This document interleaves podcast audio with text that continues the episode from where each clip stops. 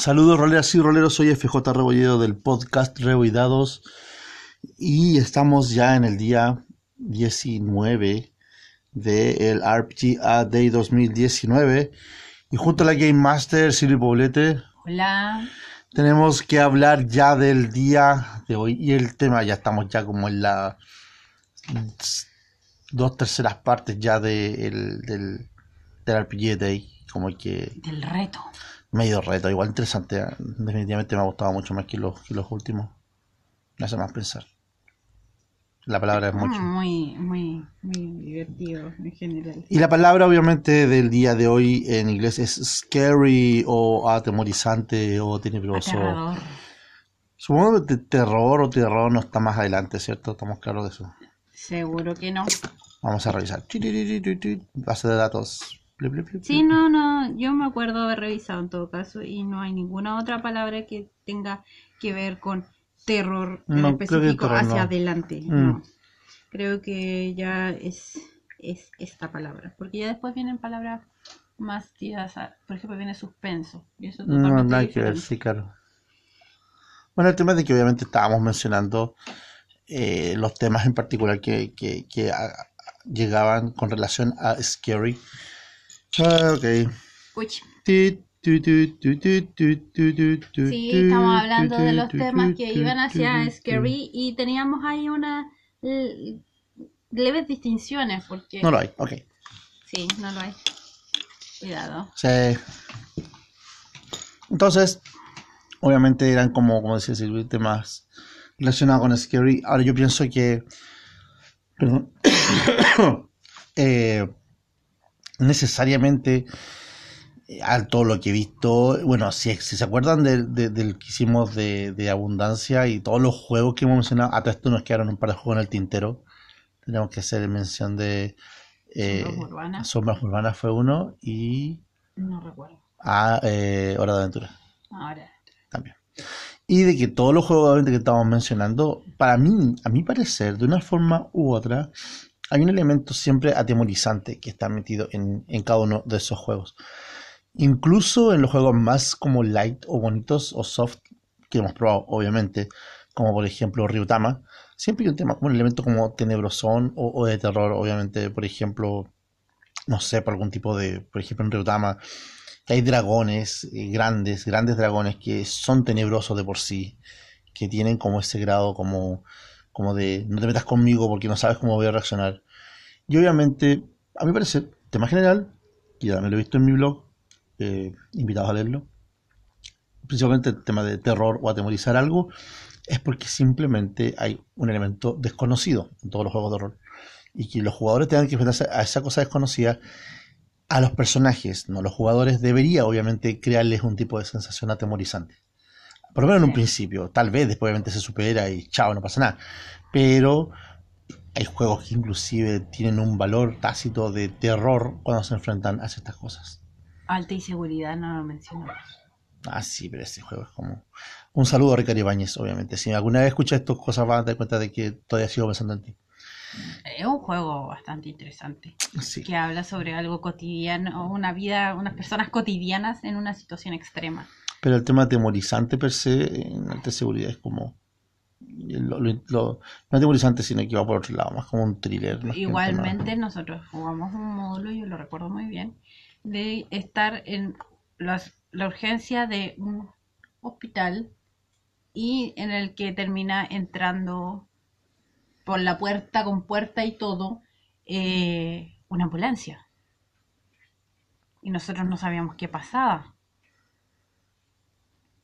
Y me acuerdo de que obviamente todo después se cortó la luz y todo se fue al demonio, obviamente, pero fue como una situación caótica extrema y todo, y todo se conjugó a, a, a una sensación más, yo creo, a mi parecer, según yo recuerdo, o lo, o lo creo así, un nerviosismo, un caos, mm, pero Pero si esa es una situación de, de, de atemorizante, atemorizante, así como pensar, no sé, un- una especie de accidente Sí. o, o- o catástrofe Creo. violenta. puede Eh, ser, puede ser. si uno lo ve desde afuera, obviamente jugando, eh, quizás no provoque la misma sensación, Mm, pero si uno se pone en el lugar del personaje, realmente puede ser bastante eh, aterrador. Claro, claro. Ahora, ahora volvamos a, a lo que yo mencionaba, de que en general, como digo, los juegos que hemos estado probando hay un elemento extraño o temorizante, sospechoso o, whatever. Que viene metido en medio de... No voy a especificar los 40 juegos y cada uno de los puntos que yo creo que puede ser temorizante, pero ya necesariamente el hecho de que uno se enfrenta a monstruos en alguno de los casos, monstruos desconocidos, misteriosos, abominables o sea, o enfrentar a monstruos que están dentro de las mismas personas con sus personalidades o sus naturalezas, por ejemplo. O supuestamente, o en algunos casos pasa el monstruo que está dentro tuyo, que también es una cosa con la cual tú te enfrentas. Entonces, eso lo encuentro como bastante interesante en, en, en general. Es una cosa como que me llamó la atención. Eso para mí en general, en términos muy generales, es lo que yo pienso que es como algo atemorizante en el rol para mí. Ah, y el terror más grande, obviamente, como decía la Silvi, que me dejó dando vuelta el otro día, ¿qué pasaría si todo sea el demonio y se quema y tengo que rescatar un juego de rol? Oh, qué cosa más terrorífica para mí. Es, es el terror, pero Pero es voy a tener que pesadillas por siempre por eso. es, es agradable eh, eso de, ok, ya, no suena bien decir que es agradable el terror, aterrorizarse, ni poco menos, pero es agradable esa sensación de ponerse realmente en un personaje y comportarse como ese personaje. Sí. Yo me acuerdo hace bastante tiempo, eh, nosotros estábamos jugando una partida de la llamada donde nuestros personajes eran estudiantes de Miskatonic. La llamada de Cthulhu, para los que Sí, sean más, llamada- más neófitos. Eh, estábamos en la Universidad de Miskatonic y éramos jóvenes de 17 años más Ah, o menos. sí, pues. Recién entrados a la vida. Claro, y, y nos metemos a una torre y sentimos oh, sonidos extraños y todas claramente salimos arrancando. ¿Por qué? Porque éramos adolescentes de 17 años que nunca habían escuchado algo extraño en su existencia. Lo mismo que cuando uno juega Little Fears. Uno Claro. se pone en el lugar del niño Claro. y las cosas que te aterrorizan. O sea, tú Sí. se te corta la luz y tú, bueno, oh, se corta la luz. Pero tú eres un niño y se corta la luz. Sí. Ay, obviamente te da susto. te- te da susto. Oye, hay adultos que todavía le da susto el hecho que se le corte la luz y que quede en oscura. Entonces, esas son las cosas que son eh, atemorizantes. Yo le decía también a Rego que eh, me gusta, eh, me gustaría compartir o hablar un poco de lo que es cómo producir esta sensación de terror en tus jugadores. Sí. Cómo hacer en un módulo que esta sensación eh, les llegue. Es Y- difícil, hay que recordarse. ¿no? Yo dice. soy máster de juegos de rol, de terror. Tenido, o sea, empecé así. Y se puede decir que de terror poco conocidos en algunos sentidos, se puede decir. de un terror más libre, menos eh, Más indie. sí, con menos literatura al respecto. Como literatura, se puede decir. Ya el Sí, tiro con y, monstruos que no están creados. saca, y sacas todo lo Cthulhu de- del, del, del contexto. Eh, y, y eso me ha enseñado que, bueno, es obviamente mucho más sencillo eh, llegar a hacer sentir temor a las personas que tú ya conoces, porque ya sabes un poco de qué van sus miedos. Mm. Y a eso apuntas cuando juegas esos juegos. Apuntas a los miedos que esas personas tienen. O que el juego está hecho para eso también, por la idea de que el juego va, te da esa herramienta maravillosa, ¿cachai? Que es como, como jugar sus temores a, en contra de ellos mismos inclusive. No siempre es así, a veces es como uno inventando una historia que realmente les llegue ahí. Y por ejemplo, yo a mí me gusta mucho ahondar en estos temores que la gente tiene en específico y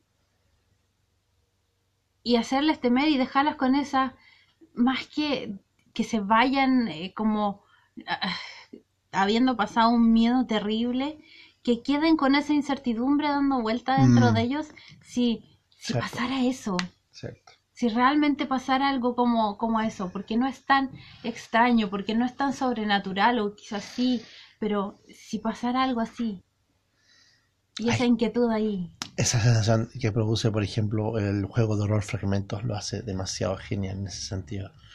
Ese es un juego de rol sobre películas de terror. Oh, Y sí. se supone que los jugadores ya saben más o menos el resumen, la sinopsis de la película, porque se le tiene que entregar al jugador. Sobrevivirán nuestros personajes, los tú, terribles temores del bosque Y tu negro. personaje tiene que ser parte de este cast de la película, de estos actores, y tiene que elegir su personaje y un personaje que sea adecuado a la película. Sí. E- Es muy divertido el juego y Sí. da la opción de que los jugadores hagan ciertos movimientos, ciertas cosas que influyan en la película. Y eso es bastante interesante también. Pero siempre voy a tener un cariño eh, grande también a Haunted House, que es el juego con el cual empecé, un juego muy muy sencillo que te daba herramientas para hacer cosas ¿Te maravillosas. jugaste las dos ediciones? Por ver las primeras dos ediciones te las Sí, jugaste. las primeras dos ediciones las jugué y, Y es eso, y eso denota mucho fanatismo. Así que para la gente que editó Haunted House, tienen aquí en Chile una fan acérrima jugadora que espera algún día que le llegue un manual de regalo. Gracias. Sí, gracias, sí. Me encanta Hunter House. Y si llega, obviamente vas a hacer un especial de Haunted House, obviamente. Por supuesto. Feliz de la vida. Y como yo me manejo más por ese lado, y ese, ese es mi, mi afán cuando estoy buscando hacer algo del terror, eh, por acá, aquí a Rebo, yo les voy a confesar un secreto que tal vez no les contaría a ustedes, pero eh, Rebo es especialista en sacarle el, el piso del suelo, el suelo de los pies de los jugadores, o sea, dejarlos en el aire. What? ¿Por qué lo digo así? Porque suena extraño o quizás no entienden en algunos Ahora estás en casos. gravedad cero. ¿Qué? Te saqué el piso. El Rebo es especialista en hacer desaparecer las cosas con las que la gente cuenta como diarias, como vida. ¿Ya? Continúa, Y continúa. esa es una cosa que es muy terrorífica. Tú cuentas, por ejemplo, por decir una cosa que no ha pasado, para no influir en ninguna historia, es como que, como que una persona cuenta con el hecho de que puede oír y deja de oír de un día para otro. Es como que las personas cuentan con que la policía va a venir a rescatarlos y la policía no aparece. O la policía son los malos. Oh. Ok. Han pasado bastantes situaciones en las que eh, eh, las cosas en las que más puedes contar se han vuelto en nuestra contra. Como por ejemplo en un caso el de eh, Udurutec, cuando eh, nuestro jefe Ah. estaba gravemente herido Eso es muy clásico, muy y bueno. se lo tiene que llevar la ambulancia. Y uno confía, obviamente, que los doctores van a ser los que rescaten y salven a las personas que están graves y heridas. En cambio, esto eran unos secuestradores con el afán de matar a nuestro jefe. Se llama vuelta de tuerca, obviamente, en el, en el tablo, Pero sí. Sí. Pero eso no es terror. Es como. Es aterrador. Creo. Yo creo, Para nosotros como personaje fue aterrador. yo creo que fue como más angustiante que terrorífico. Porque a fin de cuentas, igual tenían herramientas para poder salir del paso. Pudieron hacerlo dentro de todo. Lo pude, claro, lo Con las pudimos hacer facultades porque que. reaccionamos sin rápidamente. Hacer muchos spoilers, pero. Tenían los poderes slash facultades mutantes misteriosas del mal que les permitió hacer de paso pero sí en ese sentido yo a mí yo confieso de que me gusta jugar con el con el con el, la expectativa obviamente y en ese momento la expectativa se las quito en el sentido de que se transforma en otra cosa más que se las quito como, como que le hago creer Ahí está ese personaje que siempre te rescata. Y ese personaje es el primero en ser herido. Y tú quedas como, ¿qué? Claro. No, todo esto está mal. Voy a morir, voy a morir. Quieres Oh. gritar, quieres arrancar. o lo que he hecho también en algunos casos en algunas mesas son eh, que la mesa completa empieza a jugar y agarro a un personaje en particular y le hago mucho daño de un solo trancazo al principio de repente de un módulo. No lo hago muy seguido, pero cuando lo hago es como que ¿qué está pasando aquí? Y los jugadores empiezan como a desesperarse. Ah, La, la- la desesperación, obviamente, como dice por ahí el chiste de que al party les elimino al doctor al comienzo del módulo, como Casi lo haces en una de por supuesto, por supuesto. Es como es, es lo más genial hacer eso. Pero Una vez, una vez en, en, en de idea, o sea, Dungeons and Dragons, Ah. ya. Nosotros estábamos felices de la vida por un dungeon. sí. nos encontramos con una criatura y en un pestañeo se deshace del tanque del grupo, del tipo más fuerte del grupo, Era- del bárbaro. Y nosotros quedábamos mirándonos los unos a los otros, aterrorizados, porque no sabíamos qué íbamos a hacer. Y la criatura esperábamos y cruzábamos los dedos porque no nos se quisiera acercar a nosotros, porque ya nos estábamos viendo muertos ya. Ya estaban midiendo nuestros ataúdes en ese momento. y obviamente esa criatura era un Mind Flyer, un desollador de mente. Al, al principio, en ese momento era como el, el grupo se queda invencible, o por lo menos so- sobrepasa la mayor parte de la O por mayoría lo del menos el bárbaro era invencible para pero, nosotros. pero, pero igual superaba la mayoría de los eh, enfrentamientos y llega un personaje aquí que a base de, y confesándolo, pura estadística de manual, sin agregarle nada ni más ni menos, pero con una maravillosa tirada de iniciativa inici- más alta que la del bárbaro. Primer ataque fue como no, down, y se acabó el bárbaro, resistencia nula y, y ahí obviamente todos quedan como eh, totalmente